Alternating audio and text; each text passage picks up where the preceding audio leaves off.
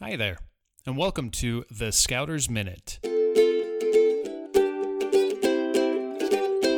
This week's Scouters Minute is brought to you by us, scouterlife.com. Make sure to check out our trading post for upcoming online merit badge courses and subscribe to our blog to receive a weekly summary of all things scouting, ranging from gathering activities, how to's, recipes, and program helps. Scouterlife.com, specializing in all things scouting from lions to eagle. Get out and experience the outing in scouting. Now, on to this week's Scouters Minute. This last week, our troop had an amazing event happen. We had our first eagle. This did not happen overnight, but has been in the scouting incubator for seven years.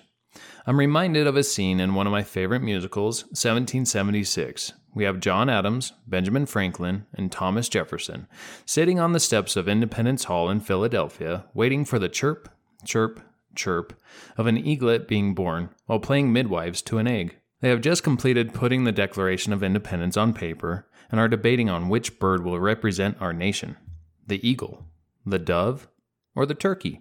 We see Benjamin Franklin voice his opinion towards the turkey while calling the eagle a scavenger, thief, and coward. Franklin eventually comes around to agree on the eagle with the other two. We're waiting for the chirp, chirp, chirp of an eaglet being born. Waiting for the chirp, chirp, chirp on this humid Monday morning in this congressional incubator. God knows the temperature's hot enough to hatch a stone, let alone an egg. We're waiting for the scratch, scratch, scratch of that tiny little fellow. Waiting for the egg to hatch on this humid Monday morning in this congressional incubator. God knows the temperature's hot enough to hatch a stone. But will it hatch an egg? Tonight, we award you with the hours and hours of work that you, your family, your friends, and your leaders have completed along your trail to Eagle, adding a little here and a little there to your egg. And tonight, you hatched and became an eaglet. As a newly hatched eaglet, there is still a lot that will need to be completed as you mature into a full grown eagle. Take a look at those who have been invited to sit within the eagle's nest. There is quite a few of them that are balding or are bald eagles.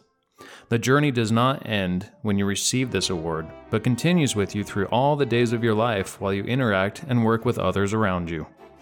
Throughout your life, continue to do your best. Do your duty to God and your country. Always help others. Stay physically strong, mentally awake, and morally straight. Keep the 12 points of the Scout Law in your back pocket. At home, school, or work, be trustworthy, loyal, helpful, friendly, courteous, kind, obedient, cheerful, thrifty, brave, clean, and reverent. Inside